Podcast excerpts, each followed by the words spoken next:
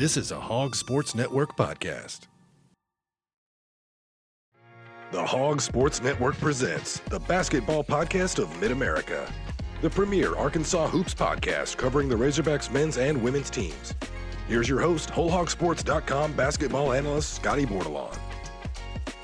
Welcome into the basketball podcast of Mid America. It is December 7th, and it feels like Arkansas basketball has got its groove back a little bit. We appreciate you listening in today. I'm Scotty Bordelon of Whole Hog Sports. Happy as always to be joined by Ethan Westerman. It's a little lonely in here, buddy. Without you being Sorry. without you being in the in the studio.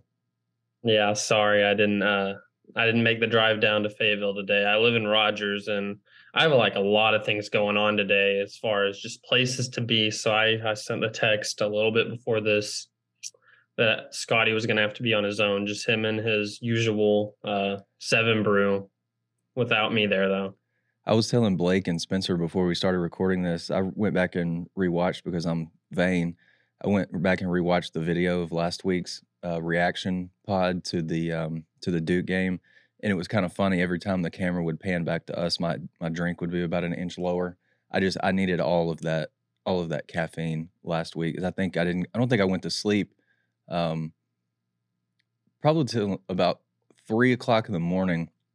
I um so I'm flipping through. You you mentioned before we left the arena last Wednesday after the Duke game. It was like, man, if you I don't know if you can schedule Instagram posts or not, but Hank got a ton of really really good photos from the game, and one of the pictures that he got was Eric Musselman kind of down on a knee, looking at the other end of the floor, and Michael Musselman sitting right or standing right beside him. So I texted that that picture to Eric, and after I sent it to him, I'm like, oh my god, that was two forty five in the morning. Like, what am I doing? I should have probably done that in the morning. But it was a late night, and the vibes are good today because I went to Seven Brew for a drink, and it was a free one. So I upgraded to a, a large, and I'm actively shaking as we speak. But hey, um, you're just working on that sponsorship. hey, we'll take we'll take that if we if we can get it for sure. We spend more money there as a family than than we do on our mortgage every month. That's no that no doubt about it. Um, Blake Sutton won't be joining. Um, I'm gonna miss his voice too. He's a little bit under the weather. Blake is uh, if you want to follow him on on Twitter, he's at Tater Boy, and his spud got him sick this week, so he is not. He's not. He's producing behind the scenes, but you won't see him. Um, hopefully, we can get in and out of here so he can get some get some rest and get to feeling better. Um, I mentioned we we brought two basketball podcasts of Mid Americas last week, previewing Duke, reacting to Duke.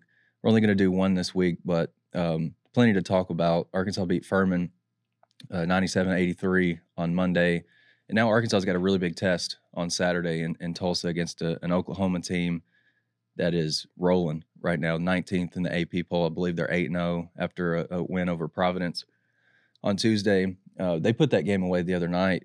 I think it was a one, I think Oklahoma was up by one with a little bit less than 15 minutes left, went on a 24 to 4 run and just blew that game wide open. So Oklahoma is going to be really good. They are really good.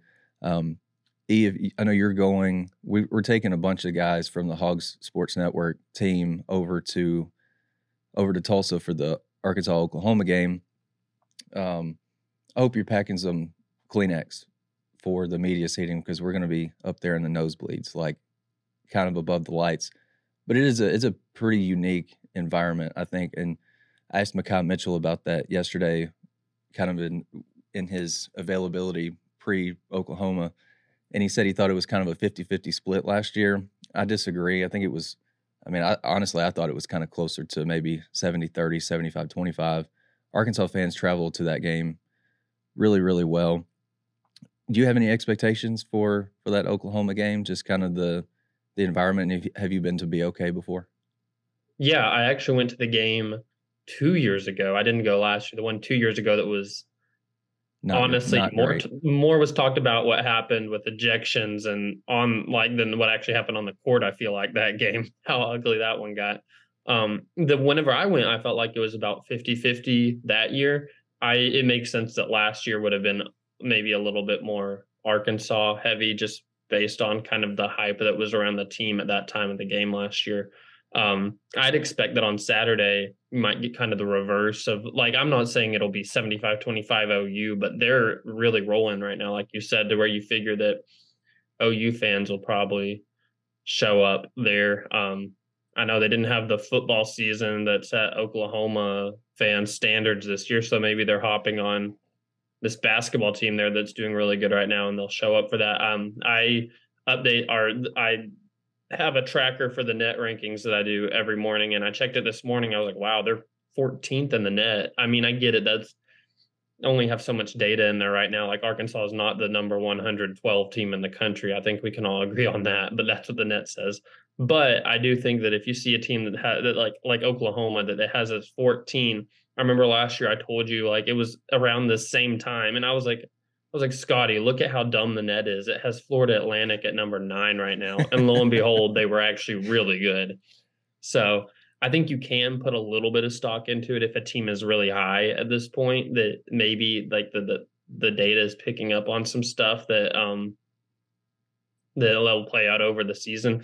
I know they're well coached. Porter Moser is like, I think he's like one of those coaches. I think pretty much everybody respects at least. Um, he was uh, he was in Little Rock for a while, I do believe. Um, right? I honestly cannot remember. I think Porter Moser spent a little bit of time in Little Rock, so he's familiar with the state of Arkansas. Um, and like I'm sure he understands. Like, yeah, he was in. Uh, he was at UALR early 2000s. Yeah, so he it, it's he understands how Arkansas fans are with basketball, especially being there at the time that he was, early 2000s. Like you're right on the like on the uh, heels of Arkansas winning its first championship. So I'm sure that he kind of uh, I understands like the passion of Arkansas's fan base, and probably I'd assume that him and Eric both like this series that's now going to turn into next year being conference. Um, yeah, it's going to be an SEC matchup. Um, so yeah, I'm excited. I think that um, definitely is a huge. I, I it feels weird saying this because Arkansas played like the likes of like North Carolina and Duke. Um, Memphis, some other teams like that, you know, are big names. But I feel like OU on Saturday might be the biggest challenge they've had all year long, um, as far as just the way that OU is playing right now. I legitimately, I feel like it could feel like a maybe second round NCAA tournament game. You know what I mean? I feel like it could be one of those. Um, maybe even a Sweet 16 type games. I, I feel like both of these teams are, are plenty talented enough to uh, at least reach that second weekend. But this this series is kind of interesting because the, the first game was obviously Oklahoma just railroaded Arkansas, and Eric gets ejected. I remember Devo goes for like he almost went for 30 points, but it almost kind of felt hollow um, to a degree. Last year's game, you know, Nick Smith really showed up, and and I thought Makhi Mitchell played really well. He had like ten point six boards, four assists, no turnovers. Like he was phenomenal last year. This year it's going to be really interesting because if you look if you've looked at Oklahoma at all, and you just watch like maybe five minutes of a game, the athleticism that they have this year is like a complete 180 from I feel like what they've been in the past. And so that that to me makes this really interesting. I feel like we're going to see um, lots and lots and lots of athleticism. Um, and I'm really interested in how things are going to shake out maybe around the rim. Um, I can get into to some of that later. But I remember when I was at SEC spring meetings, one of the things that I wanted to ask Hunter Yurachek about whenever I saw him was kind of the future of the the Arkansas Oklahoma series. And when I mean the future, I guess this season, because I think the game was contracted for two years, and then if they like, if like both sides liked it, then they could run it back for a third year um, or a third matchup. And Hunter Yurachek told me, he said, and this was late May, early June. He told me, he was like, I don't think, he said, I don't anticipate that game happening. And then, you know, I remember we did a press conference with Eric in the summer, may have been a few weeks later, um, after, or may have been August at that point. But Eric was asked about just the schedule. And Eric was like, "Yeah, I remember reading that um, Hunter Yurachek said he didn't think that the the game was going to get played, but we got it got it worked out." I think the word on the street was that OU wanted to play this game in Oklahoma City, as opposed to to Tulsa. Um, and to me, that's kind of a compliment to the way that Arkansas's fans have traveled to this game and kind of made it a Bud Walton West type of feel, even though Arkansas has gone one and one to this point.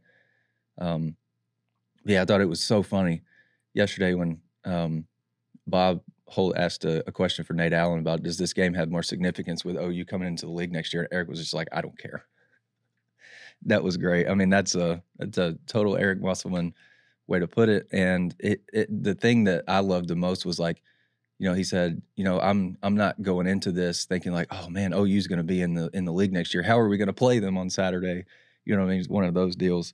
Um, what do you expect from that game? I guess we can get into Furman and, and the Furman game in just a few minutes, but um, this will be your first trip covering a game um, over there. Just any any early thoughts on on the the final Arkansas OU game before both teams are in the league together?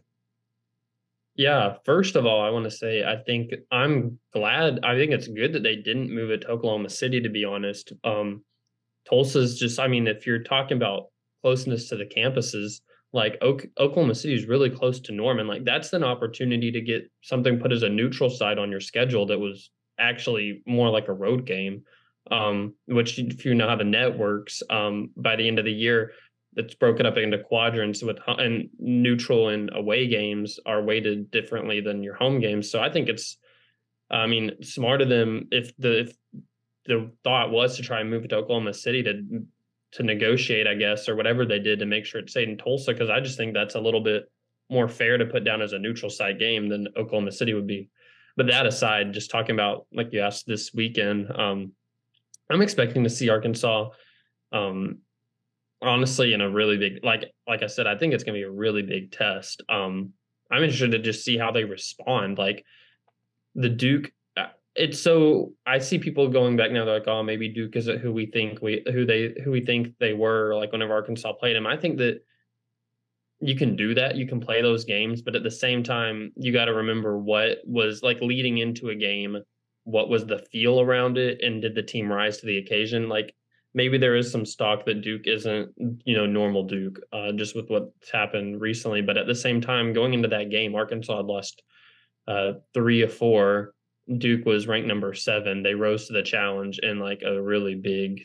It was a big setting. Um, so I guess that's kind of I'm similar to going into that Duke game. I'm interested and I'm intrigued to see how Arkansas goes into this OU game because it's got a similar feel to me. I mean, it's different, of course. It's not a blue blood like Duke coming into your own building.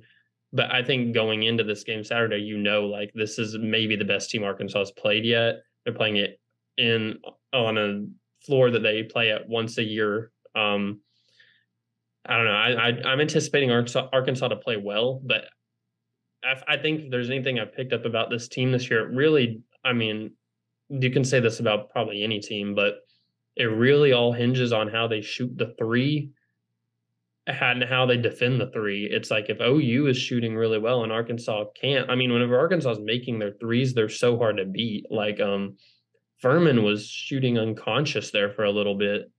Um, on was that Monday night? Yeah, Monday night. Um, they're shooting unconscious, but it just seems like whenever Arkansas is on, like they can answer in so many different ways. Yeah. Um, I'm interested to see in a different setting. Like, I mean, in the Bahamas, I don't want to say. I mean, there was a lot of flashes where they didn't shoot well, but it's not like the UNC Greensboro game where they just couldn't buy a bucket to save their life. I'm interested to see on a in an arena like that. Um, that I mean, I went there two years ago. It's kind of a weird feel in there. I don't know how to explain it other than it's just like it's you, you can tell it's being turned into a basketball arena for that day. It's not normal. That's not what it's really the the main function of it. So I'm interested to see if Arkansas can shoot there. If they can't shoot there, I don't give them much of a chance at all to win this game. I think that they I just think you got to be hot against a team like Oklahoma. Um, you got to be able to shoot and respond the way they did against Duke and Furman. Arkansas, the first year they played Oklahoma at BOK Center, shot 29% from three. And then last season, Arkansas shot uh, 33%. They were four of 12 last year. So it was a lot of, I mean, Arkansas feasted on two point buckets like they were 66% inside the arc. Um, going back to the your point on Duke a, sec, a second ago, Arkansas, I mean, Arkansas could have slipped up against Furman had that game been two days earlier.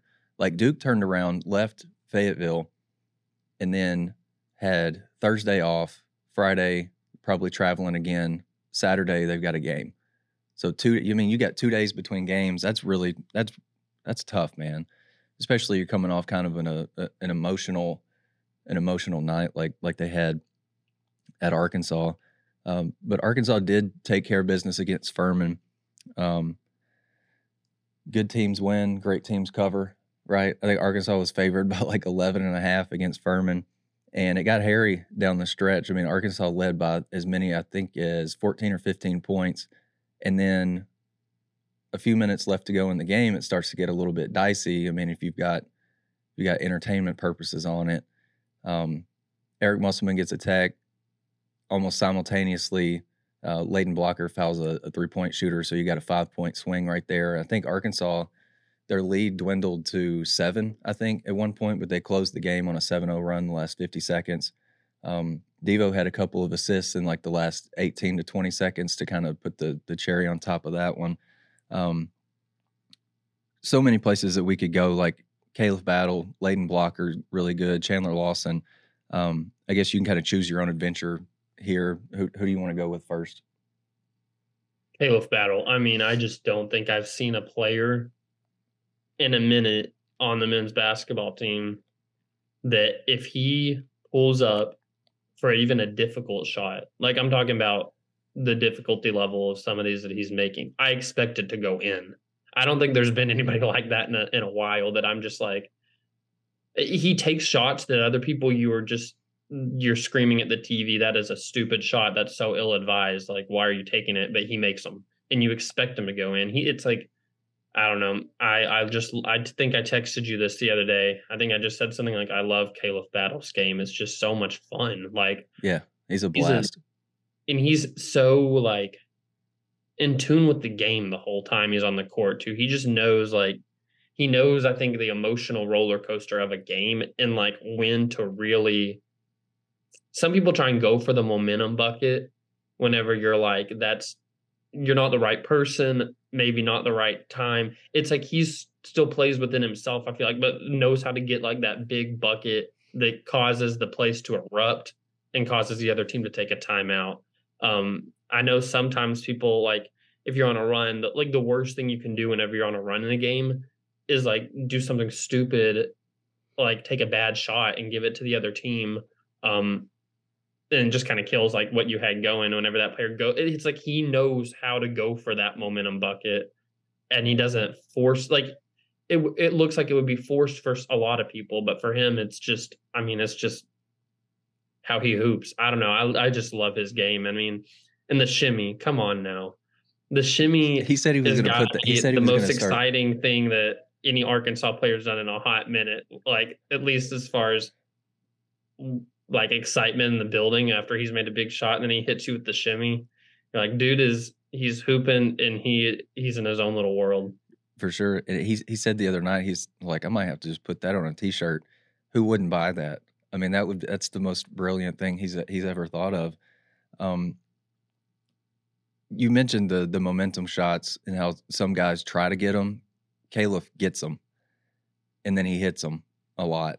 Um, after the Duke game, uh, I wrote about um, Khalif and just like his want for those momentum shots, and then how kind of how big they were. Because I mean, he was part of that avalanche that that put Arkansas up, what fourteen or fifteen points, I think. Um, hit the three to put them up eight, driving bucket to put them up ten for the first time, big three in front of the bench for a second shimmy, put them up fourteen. He just he wants those shots, and I think there's I think you can draw a lot of parallels between him and JD Notae um, I mean, both dudes are just so wired to score, really good at getting into the lane, um, drawing contact, getting to the free throw line almost whenever they want at will. Khalif's got a definite three point accuracy advantage over JD. JD was more volume and he would hit his, you know, if he could get hot, he could knock down four out of five or whatever. But Khalif is just, I mean, he's he's shooting like 44% from three this year. And it's a mix of catch and shoots. Um, you know, coming off stagger screens on baseline out of bounds plays, off the dribble threes. He's just been he's been phenomenal. I've got some notes here on him. Hit a season high four threes against Furman on Monday. He's 12 for 19 this season from three in the corners, which, dude, you can make a lot of money making threes from corners. Um, people in the NBA tend, tend to like that. He's also six of 14 on the left wing and CBB Analytics. This is the weekly shout out to them. Eight, 18 of 32 on short threes. So threes inside of 25 feet. He's shooting a a modest 56.3%. He's just I think his shot selection's been largely good. And then the other night, um, he's been really good on catch and shoot threes. I haven't I haven't went back and rewatched every game this year yet. I think I'm still missing Greensboro, Memphis, and North Carolina. So the games that Arkansas has lost this year, I haven't rewatched those yet. But um, catch and shoots, he's been really good. But the other night against Furman, he was three of six on off the dribble threes. I mean, so he's he's kind of it's like you want to you want to defend me really close. I can take a couple dribbles, or I can literally make you dance and spin around, um, read the name on the back of your jersey, and then drop you off, and um, and knock down a three that way.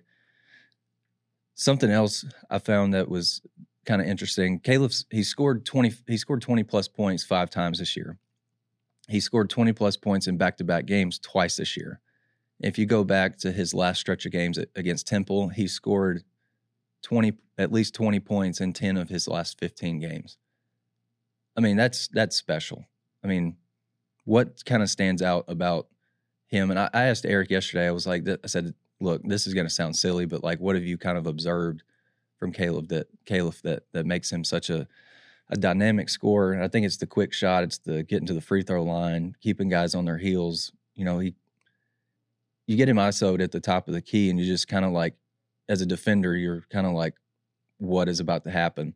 Um, I think he's he's just he's really good at, at picking his spots, and um, I'll shut up in just a second after I mention this. When I covered Daryl Macon when I first joined this beat, and you mentioned kind of just living in the moment, I, I wrote a lot about how Daryl Macon was great about recognizing the moment and living in it when he was in it. Um, I think Khalif is is to me like he is he's that guy too. Yeah, I like these comparisons you've made, honestly, with JD Notae and Daryl Macon. It's like he's got kind of characteristics of both of them, I feel like. Something that I think all three of those guys you can point to and say something they're really good at. I I remember this vividly with Daryl Macon. I remember this pretty vividly with JD Notae, and I'm seeing it with with Khalif Battle. Those three guys can bail you out like late in the shot clock or in a bad situation, just with like they just know how to make that play. Um, as far as like they just have that in them that they can get to the both all three of those really good at getting to the line. I feel like um, Khalif Battle. I think one of his best. I mean, we talk about his shot, the quick release, and how nice that is. Um, I almost think it's equally as impressive how good he is at like recognizing like a either a bag closeout or just like a kind of a gap that's there, and he he has that that like threat from deep towards you have to play so on him that he knows how to get past you and really drive to the rim. I mean, there's sometimes in a game that you'll see him attack the rim aggressively, and it's like it kind of stops there. He is, um, doesn't get a foul call. He just kind of gets swatted or falls or something. I mean, those happen rarely, but a lot of the time he's going in there and he's, I feel like he's getting himself to the line, which is, you talk about good scores um, and how you, we talked early, like the first episode predicting who would be the leading scorer. Um, your people who can get to the foul line are always a good candidates for that because they're going to pick up an additional five six points a game just from the, the line. Um, one of the things I think I like the most about him is just his ability to come off the bench and be like a spark. Um, he doesn't get down on himself. He's not in the starting lineup or something. I think he recognizes like he is that electric player that can come in and just give you a big boost. Um, that's the same way JD Notae was. I mean, I like these comparisons like uh, between all three of these players. They're all very different. Um, but like JD Notae, I'm talking about bailing you out. He could throw up a deep three that makes zero sense and somehow finds the bottom of the net. Uh, battle is like he bails you out with just didn't close out quick enough or I got to the line. I feel like Daryl Macon had a little bit of all that in him. Um, yeah, he's just an exciting player. I love watching him play, and I think that he is kind of that player this year that without him, there's a big hole on the team.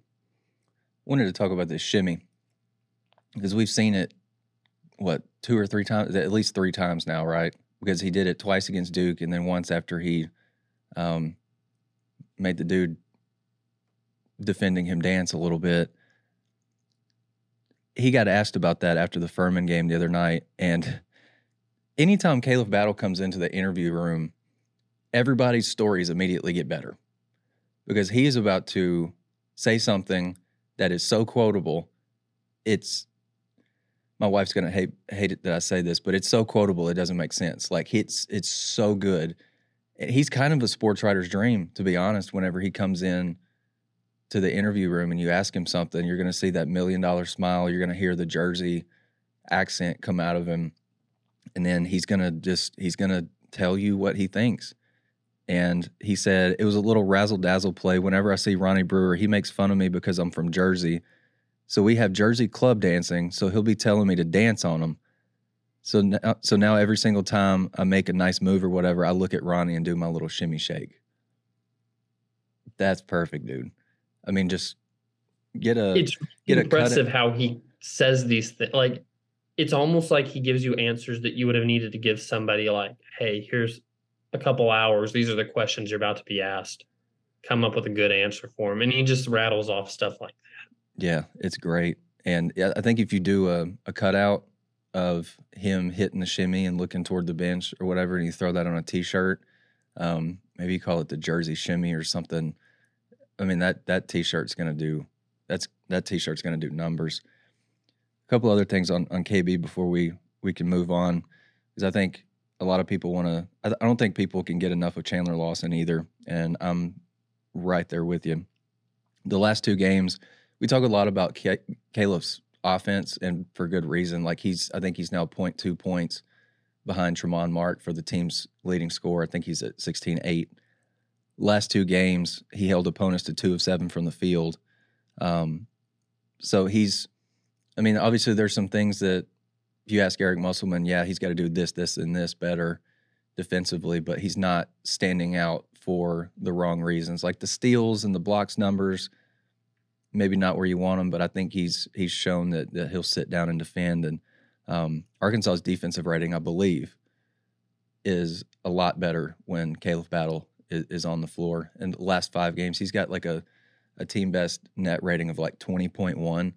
Um, so that's like the differential of Arkansas's offensive rating minus defensive rating per 100 possessions when he's on the floor, and it's like Arkansas's a 20 point is 20 points better over 100 possessions in the last game in the last five games than when he's off the floor.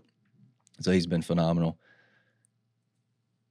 Again, I, I, can't get enough of Chandler Lawson. That was a bad transition, but we'll just we'll go right in, into that.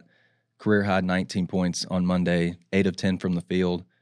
Dude, sign me up for that. Like if Chandler Lawson is going to get it, granted, it's against a Furman team that uh, was out without its leading scorer the other night. Marcus Foster did not play, but Marcus Foster is not a guy that would have been guarding Chandler Lawson. Chandler Lawson still got uh, got his buckets. I think his his previous career high was 16, so he was just he was just out there working, and then he blocks three more shots. So in Arkansas's last three wins, Stanford, Duke, Furman, he's got 14 blocks. And I was looking at KenPom earlier, and you've got to play 40% of your team's available minutes to get a national ranking in a lot of these these categories like block percentage. Um, his block his block rate is at 11.2%, meaning he's blocking when he's on the floor 11.2% of opponents' two-point field goal attempts, which is which really really nice. If he had played like maybe 10 more minutes this season, 12 more minutes, that would put him 19th nationally. And so I've, I've talked several times on this on this podcast about how Chandler Lawson was a late June gem. And I think you're you're really seeing it. And I find myself almost, especially after Arkansas's last three wins, like, man, I can't believe how good Chandler Lawson has been because I, I threw him in a rotation projection piece I did for HI. I was like, he's got an uphill battle to crack the rotation. But I don't think I really took into account like his makeup, his basketball IQ, his his willingness to be coachable and just do whatever the team needs. and the team needs him straight up at this point to continue to to do what he's doing because I think he is he's the glue guy for this team, and I'm this close to saying that he's this team's X factor.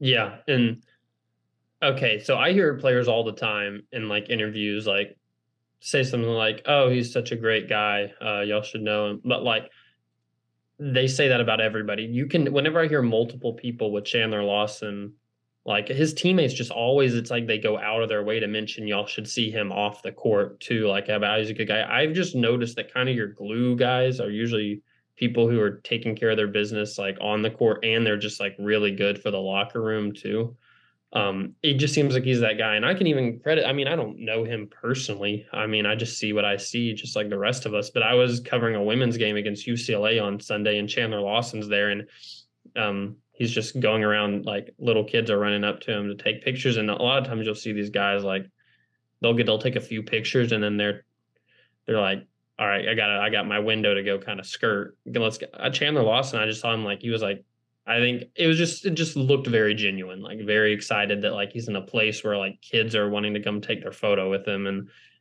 you could just tell. I think he's a good, really good for the team, like just culture wise. Um, I know Eric that before you would even, I mean, you made a prediction based on just um, what you heard Eric say about how he was. Uh, I forget the exact quote. Um, yeah, he, he said he's, he said he's doing. He said he's he does the things that you need to do to move up on the depth chart. Yep. And then it's just it's if you hear you just have to if you see patterns of what people are saying about somebody. I mean, I'd throw out whatever he did at Memphis, like throw it out the window. He's if if you have everybody saying the same things about him here, it seems like it's been a good fit for him um, clearly has been a good fit for him. I don't think that anybody saw him doing what he's doing this year, um, except for maybe those who were at every single practice. Um, but he, yeah, what I and now what I liked about his game the other night too was just he, uh, it just seemed like it was all within what the team needed. It wasn't like you'll see some guys go out there and get their career high, and it's because they maybe made some garbage time buckets or like kind of forced some things. I don't know. It, it, just seemed like he was so efficient with it too. It came all in the flow. It was it was one of those performances where I know that, like you said, some people might be like, "Oh, Furman doesn't have their, you know, the big guy or whatever." Um, I don't care if you go out and you put up a career high on eight for 10 shooting. I don't care who you're against. You're playing college basketball and you just did that. You scored more points than you ever did at Memphis. And I know that at Memphis, you played some teams that were also not having their, I don't know. Uh, you did it against a team that made the NCAA tournament round of 32 last year. Yeah. Yeah, he's so been he's been. I hate whenever people try and take away people's flowers just because they want to discredit the opponent. That's why I mentioned the thing about Duke. I feel like that's a lot of what we hear happening right now with this team is people are like discrediting some things that these guys have done and basing it off of the other team. I'm like, listen, I promise whenever they're out there playing, like they aren't. Uh, whenever they're playing number seven Duke, they aren't thinking about, oh, is this is this actually Duke? Uh, it's Duke get yeah. over it. They yeah. did what they did. I don't know. I'm probably getting on the soapbox. I've just gotten annoyed with seeing people like discrediting the Duke win over the past few days. I'm like, because they because, smile on your face because they lost another road game. I mean, that was. I mean, you hear a lot of times. I follow and listen to some podcasts for guys that that covered the NBA, and sometimes they'll talk about a schedule loss. I think that that Georgia Tech game that they played on Saturday was a schedule loss I mean, it's I mean, you knew that two game stretch against Arkansas, Georgia Tech was going to be pretty tough because first and foremost, they're both on the road. You had to know going into it that it was going to be a really emotional, probably roller coaster type game, and then you barely got time to rest at all and recover and practice, and then you got to go on the road to another place that wants to storm the court if they if they whoop you. Um, but Chandler Lawson has been really good. Here's you mentioned that he just kind of gets his offense when he does score with just kind of within the flow. He's I think he may be one of the best on the team at staying within himself on the offensive end. So I cataloged his shots the other night. Here are his his his buckets, his eight scores. Post up floater, transition layup, catch and shoot three. That's first half. All of those are well within his wheelhouse. Second half, pick and roll, roll, layup, drop off layup, drop off layup, transition lob layup, drop off dunk. I mean, there is nothing there that is like, well, yeah, he, you know, took his man off the dribble in the mid range and just, you know, was going to see what what happened. He he's so good at staying within the framework of what he knows that he can do well, and that benefits him a lot. I thought maybe the most encouraging thing though was we saw him have a really good game against Duke, and I wasn't totally shocked that um that he he played like he did against Duke because he gets up for those. I mean, the evidence is all there. I mean, you you got Edey in the preseason, to a lesser degree, the um, the Raynaud kid from from Stanford um, played well in that game, and then Filipowski. Filipowski was three for ten against Lawson and had four of his shots blocked. So Chandler got up for that game. But how does he come back against a, a SoCon team? Well, he comes back by blocking three more shots and being a deterrent around the rim. I think he gave up three buckets on seven shots the other night. So maybe not his best defensive effort, but at the same time, if you go back to Arkansas's last three wins, opponents are nine of 35 shooting against him. That's somewhere in the range of 25.7%. That's on the money. Um, 25.7%. I think you will take that um, in a heartbeat. And he's been a he's been a big reason why Arkansas has been such a great shot blocking team, right? Like the other night, they blocked 10 against Furman, back to back games with at least 10 blocks for this team. Three games this year with with at least 10. And Arkansas as a team has a block rate of 17.7%, which is the best of, of any of, of Eric's college teams. And the number two rate is 13.7 in his first year at Nevada. So this team, this team's getting it done around the rim from a shot blocking standpoint. Now, you bring that up to Eric, and he's like, "Why is our three point defense not not much better?" But I think if um, I think if Arkansas can kind of get things figured out perimeter defense wise, because Furman got loose the other night, you mentioned it kind of at the top. But if they can get both of those things really cooking, I think you'll see this this team really start to stand out on the defensive end. Uh, we're going to take a short time out, and we come back. We'll dive into Layden Blocker's emergence. I can't believe we've gotten this long into this without talking about him. And we'll get into more about Saturday's game against Oklahoma, and then we'll get Ethan's Taliah Scott fact of the week and more. Stay with us. Get the latest breaking news on all Arkansas Razorback sports at WholeHogSports.com. Our award winning reporters and photographers go beyond game recaps to bring our subscribers the most trusted Razorbacks news anywhere. With expert analysis, the latest in recruiting, plus unique and compelling stories of your favorite teams. Subscribe today at WholeHogSports.com.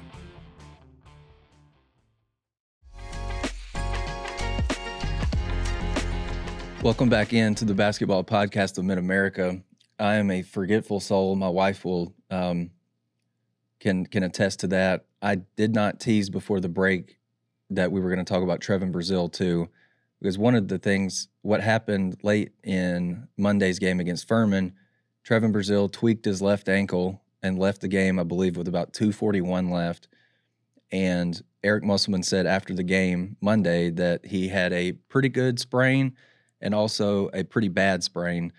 Um, so that was that didn't sound great. Um, kind of in the immediate aftermath of, of the game. And on Wednesday, when we talked to Eric, he upgraded it to a severe sprain, and he did not according to Eric, Trevon did not do anything in uh, in practice on Wednesday, and there was a possibility that he would get on like an underwater treadmill on Thursday. So if you're listening to this, we're recording this on Thursday. So I'm going to say Trevon was supposed to do, or they were going to try to get him on an underwater treadmill today, with the hopes that you know he can recover, rehab, and, and be ready to go against Oklahoma. Um, this game would be a lot tougher for Arkansas. It's already going to be tough because Oklahoma's much improved over last year. But man, what I don't even want to throw out hypotheticals, but what does Arkansas do if Trevon Brazile isn't isn't able to go? Like you, I think you just you got to run a lot with Makhi Mitchell and Chandler Lawson, right? But at the same time, I think one of the reasons that the the Trevon Brazile Chandler Lawson deal works in the front court is because Trevon's a floor spacer. Chandler Lawson can hang around in the dunker spot. But if you have to go with Kai and Chandler Lawson at the same time, it's almost like you've got two dunker spot guys or potential back to the basket bigs on the floor at the same time. So it could be it could be tough for Arkansas. But at the same time, I think I think that's where having several days before Arkansas has to play Oklahoma, I think that's a I think that's a positive for Arkansas. So we'll we'll see um, if Trevon Brazile is able to go. We will weird another weird thing about the BOK Center in this Arkansas Oklahoma game.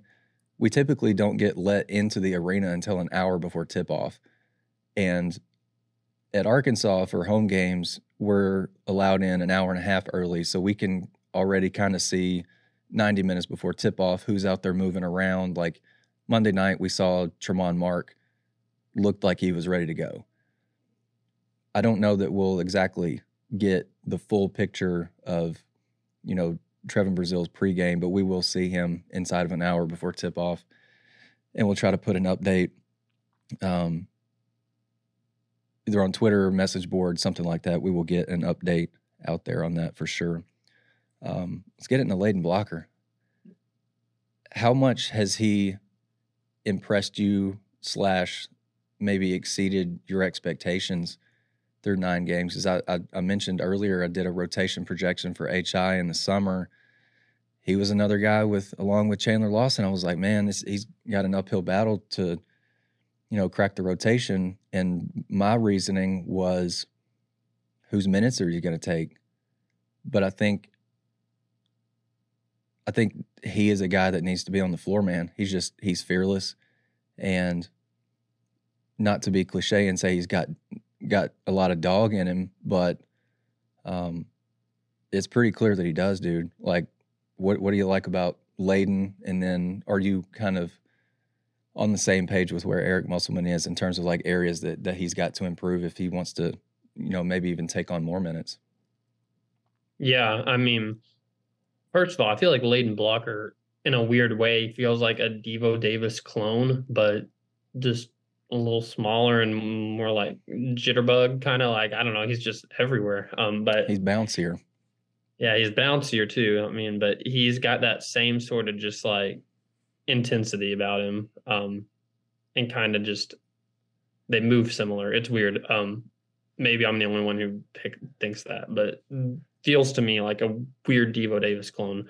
Um, but yeah, he, you know, Eric said a lot of things that he needs to clean up to keep getting minutes, but I don't think so long as he's playing with the intensity and as hard as he does, I don't think those minutes are going anywhere. I mean, it's something that right now it stands out. I mean, if you're a freshman on the court and we're talking about how hard you play whenever you're playing on the court with a bunch of older guys I don't think those minutes are going down the drain. I don't think Eric will look at what Layden Blocker's done and think that that's not needed on the team, like or in the rotation. I mean, there might be games coming up that makes freshman mistakes and needs to sit on the bench for a long amount of time, but I don't see him falling back out of like I don't think we'll be looking at this team in SEC plays so long as you know he's healthy and everything. I don't think we'll be looking at this team and saying, "Oh, Layden Blocker doesn't do any like he's fallen out of grace as he's on the bench. I I think that he's kind of earned himself like a, a spot just with how hard he plays. I mean, things can change over time. Like if you know if Ellis elevates his game, um, again with consistency to where it's like you need him on the. I mean, you could see his minutes go down. I just don't think he's going to fall back out. Like I mean, there's some people on the team right now that you look down the bench and you're just like, I don't see you. I don't see where your opportunities come much this year. Um, he's one of them that I don't think will ever look on the bench and say that about again. I think that down in the Bahamas at that at the battle for Atlantis, he kind of um he put himself on the map. It didn't guarantee anything. And then you turn around and the way he played against Duke and then what he did against Furman, I mean just I think that he's kind of locked himself in there. Maybe I'm wrong. Maybe I'll look back and say this was a stupid thing to say, but I just know that Eric really values players who play with that type of effort. For sure. And I think the the thing that jumped out to me about, you know, I asked Eric about Layden after the Furman game because he had nine points, five boards, five assists, and three blocks. that is a hell of a stat line for a first year guy. Um, but Eric's just like he's fearless, he's tough, he plays with, you know, Eric's got the thing effort, energy, and enthusiasm. You see all of that with Layden. I mean, he is talk about Devo being bionic or, you know, just endless amounts of energy. I mean, I feel like you got to say this about Layden too, because he is he's kind of wired that same way, but his feet are so quick. Um, incredibly bouncy kid. Like I noticed that in the red white game when they played it in Barnhill. Like he was one of the guys that was he was showing out in the layup lines and he was turning it into a like a one man dunk contest. He's been he's been excellent and the things that Eric is is saying that you know he needs to improve on, he's really optimistic that he's eventually going to maybe weed some of those things out because they're all coachable. It's don't gamble as much, stay in front of your guy, uh, improve at the free throw line. Um, maybe late game situations, just sound contests on three point shot because he he fouled a three point shooter twice in the last couple minutes against Furman. If you're sound in your closeouts, which you can work on, you know you can weed those things out and be even more valuable than you already are. But the the kid's just he is I don't want to say he surprised me, but his emergence in these last five games has been has been, you know, I think maybe one of the more fascinating storylines of this of this early season. And you think about it like this: he played 14 minutes total in four games before Arkansas went to Atlantis, and now he's averaging 23 minutes a game in the last five. Something interesting I found on CBB Analytics: last five games, Arkansas's offensive rating with Layden on the floor is 118.0 and without him on the floor in the last five games, it's 98.0. So you got a 20 point swing when Layden's on the floor versus off the floor. Um, and uh, earlier I mentioned, you know, he had nine, five, five, and three against Furman. Little do a little trivia. time. Are you interested in some trivia time? Sign me up, man. Who was the last Razorback to finish with at least f- nine points, five rebounds, five assists, and three blocks in a game. Can I get a Can I get like a year hint? Um, it's happened since Eric Musselman's been here. I'm gonna guess Jimmy Whitt. Seems right to me. More recent than that. Okay. Jalen Tate. More recent than Jalen Tate too. Goodness, is it this year? No. Okay. Um maybe let me guess. Oh, Anthony Black. Not even AB. That was Now A, AB would have been a really good first guess, but Yeah, I don't even know why he slipped my mind. Now now I'm just feeling confused. Like, who could this be? Is it it's not Ricky Council, is it? it's not. I mean, yeah, I'm dumbfounded. Give me another hint. Um, we've talked about him on this podcast already. Oh, JD Notae. JD Notae. JD Notae put up one of those games, and I don't have the the JD's stat line in front of me right now, but he did it in January 2022 against South Carolina. And I'm pulling up my story that I wrote on Layden the other day. Um, other Arkansas players since 2010, 2011 to put up at least nine, five, five, and three in a game. You ready for these names? So you got JD Notae, Jalen Williams, Moses Kingsley, and Hunter Mickelson. How's that for some some And then? Layden Blocker. and. Layden and Layden Blocker? Yeah, You those are just look the at that group and you're like, one of these is kind of not like the other. You're like, how'd this dude get in that bunch? Yeah. I mean, that's incredible. I mean, it's really impressive just for kind of you compare those names, totally different players. Yeah. And Blocker's the one that you're like, you wait, you're on a list with Moses Kingsley and Hunter Mickelson right now, and Jalen Williams. Like, yeah, uh, Layden, how'd you how'd you find your way to this club? yeah. I mean, he's he's been really impressive, and the the he's contributing to this shot blocking party that they're having seemingly every night. You know, the last last few weeks.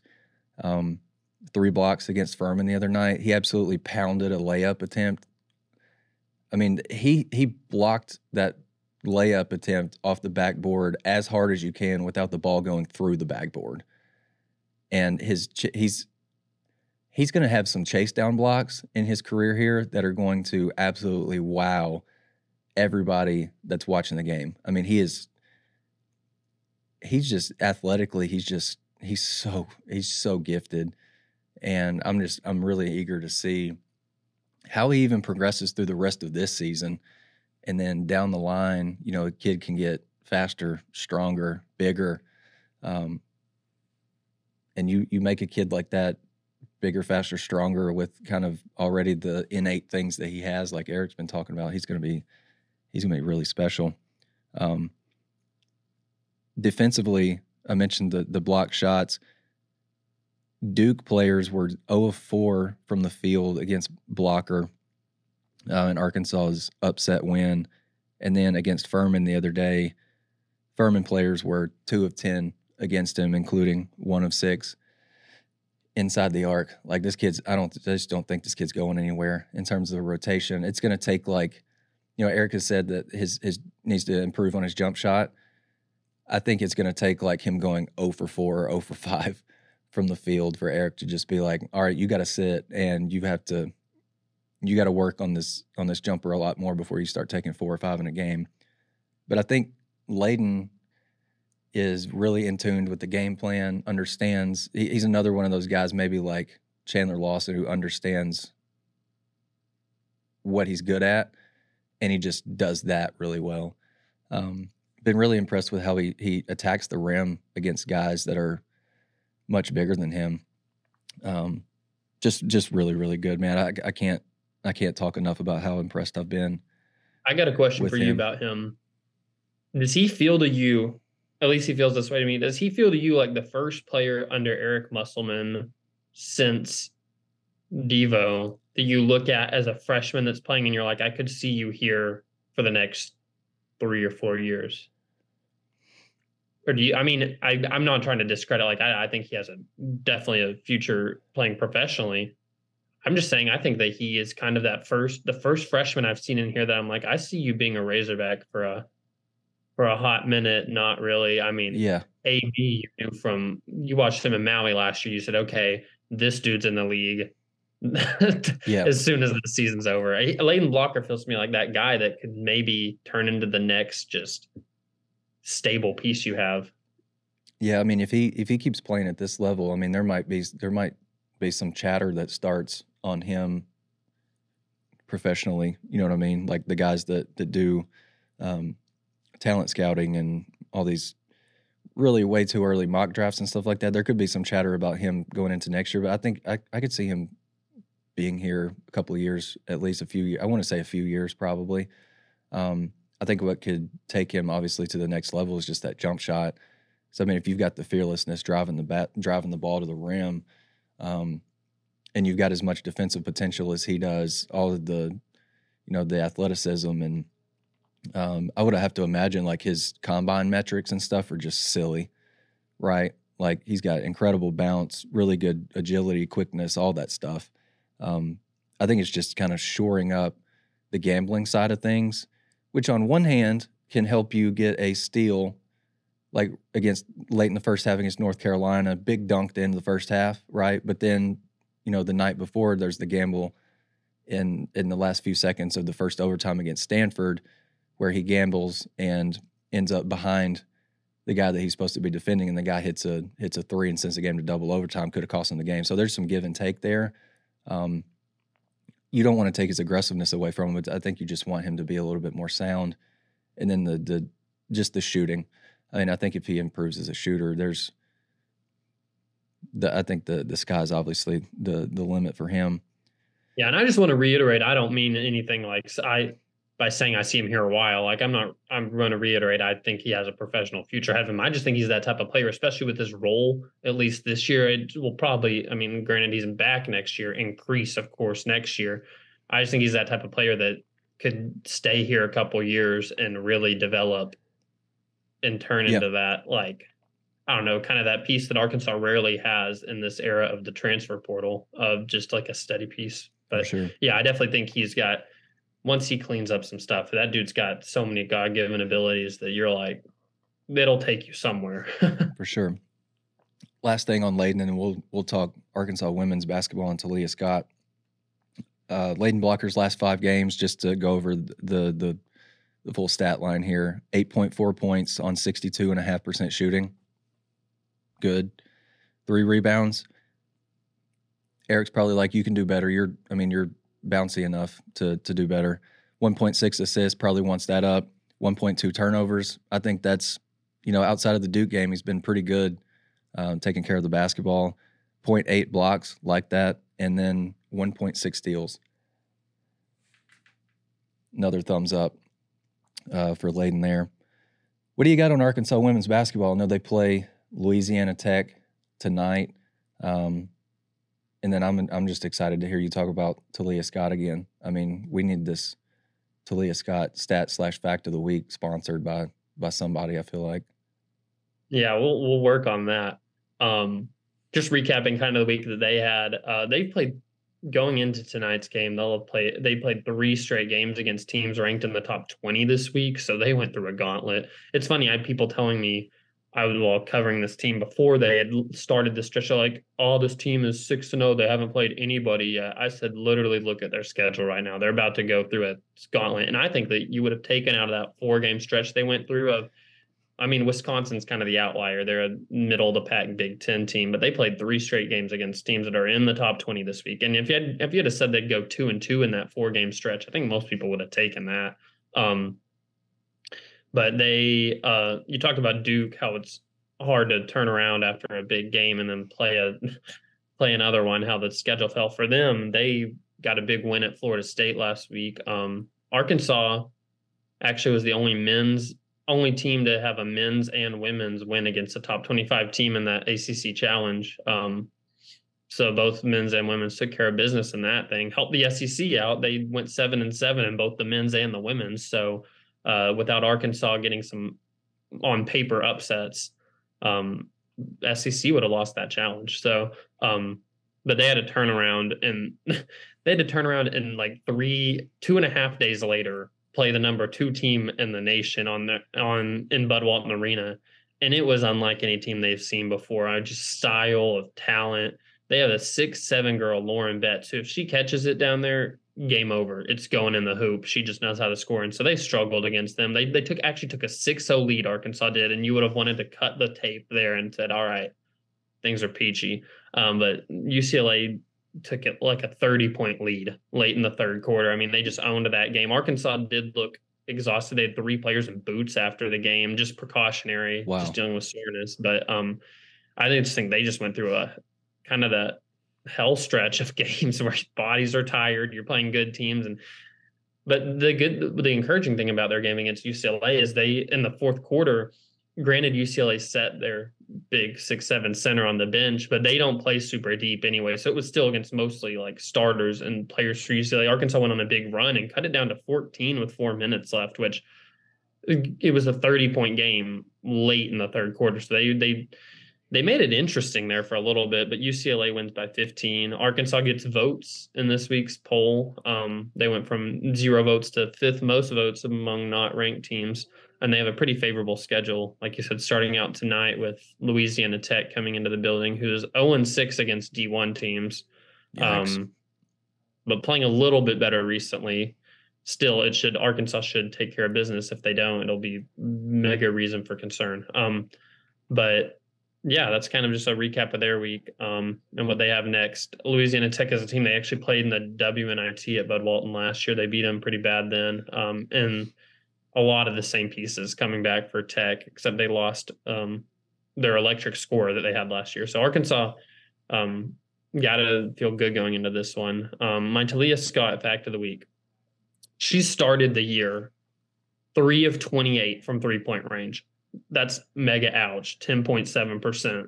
Mega ouch. But she yeah. was still scoring like 26 points a game because she's so good at driving and getting the line. But her past four games in that gauntlet stretch I was talking about, um, 13 of 35 from three, which 37 point 37 percent. So it's like she she found her shot Trending in the right direction.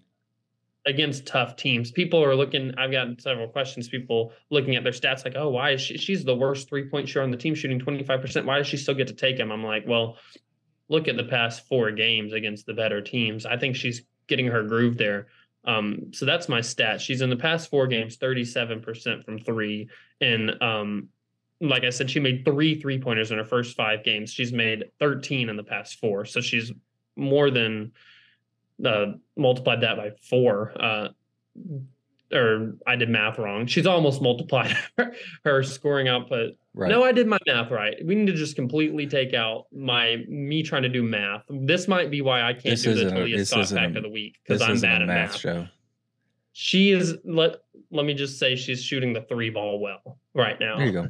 That's a better way of saying it. And uh, I think that for her being the seventh best scorer in the NCAA, if she was already doing it without the three ball, if this three ball ke- keeps on falling, she's gonna keep on climbing that chart because this she is a talent that you don't see many times come through.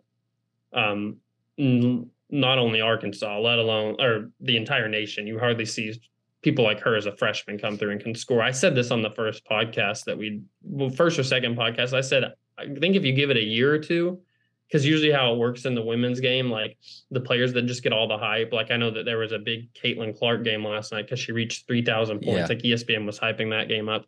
I think that Taliah, give it a year or two, will be on that same level of like nationwide hyping her up. She is that good. Um, so yeah, there's my Taliah Scott fact of the week.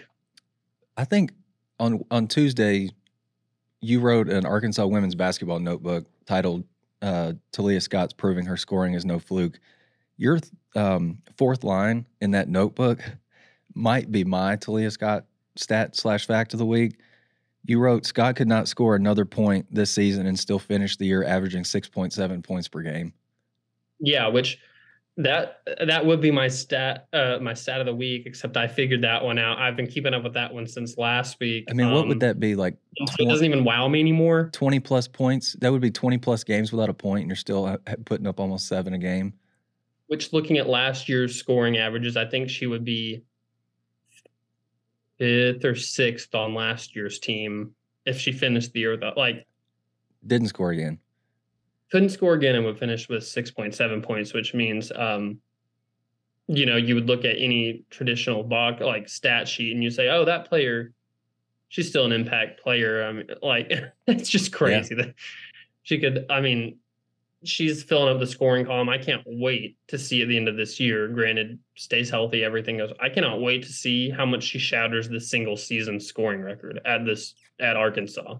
She's already on pace with nine games in, like she's like halfway there to being in the top 10 or 15 or something. Wow. Um, the, she just knows how to score. It's incredible. It's I'm talking. I've talked about Khalif Battle, how much I love watching him hoop. I'm telling you, Khalif Battle and Taliah Scott need to form the Bud Walton Buckets Club.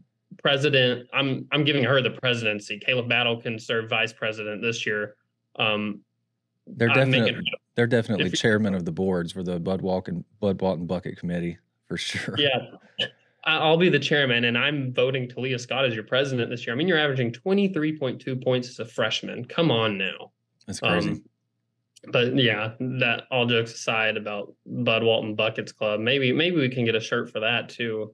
Throw the BPMA uh, logo on there. there you go. But um, but yeah, she's that stat. It's like I don't know, I don't know how she's been this ready as a freshman to just kind of like do things like that to be in a position where she could virtually she could hypothetically not score again this year and still finish with 6.7 points. But i will say she told me before the season um, she talked a lot about the steph curry camp she went to um, before her senior year of high school started.